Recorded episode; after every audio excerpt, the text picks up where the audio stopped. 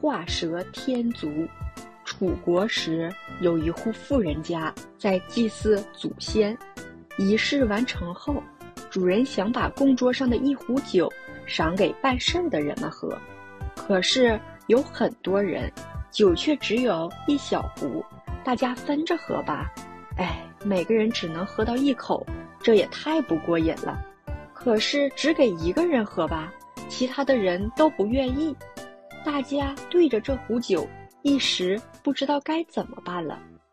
就在这时，有个人提议说：“这样吧，我们每个人在地上画一条蛇，谁画的又快又好，谁就可以独饮这壶酒。”大家一听，觉得这个办法真不错，于是他们每个人折一根树枝，同时开始画蛇。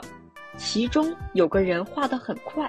三五笔就把蛇画完了，他抓过酒壶，得意地看着其他人，心想：“你看他们才画了一半，我再给蛇添几只脚吧，这样也比他们先画完。”可是，正当他给蛇画第三只脚时，另一个人把蛇画完了，一把抢过酒壶，说道：“蛇是没有脚的，你却给它画上脚，所以你画的根本就不是蛇。”我才是第一个画完的，画蛇添足的人无话可说，只能看着到手的酒被别人喝完了。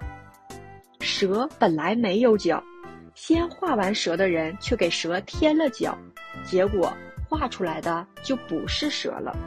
画蛇添足，比喻有的人自作聪明，常做多余的事情，反而得到的结果更糟了。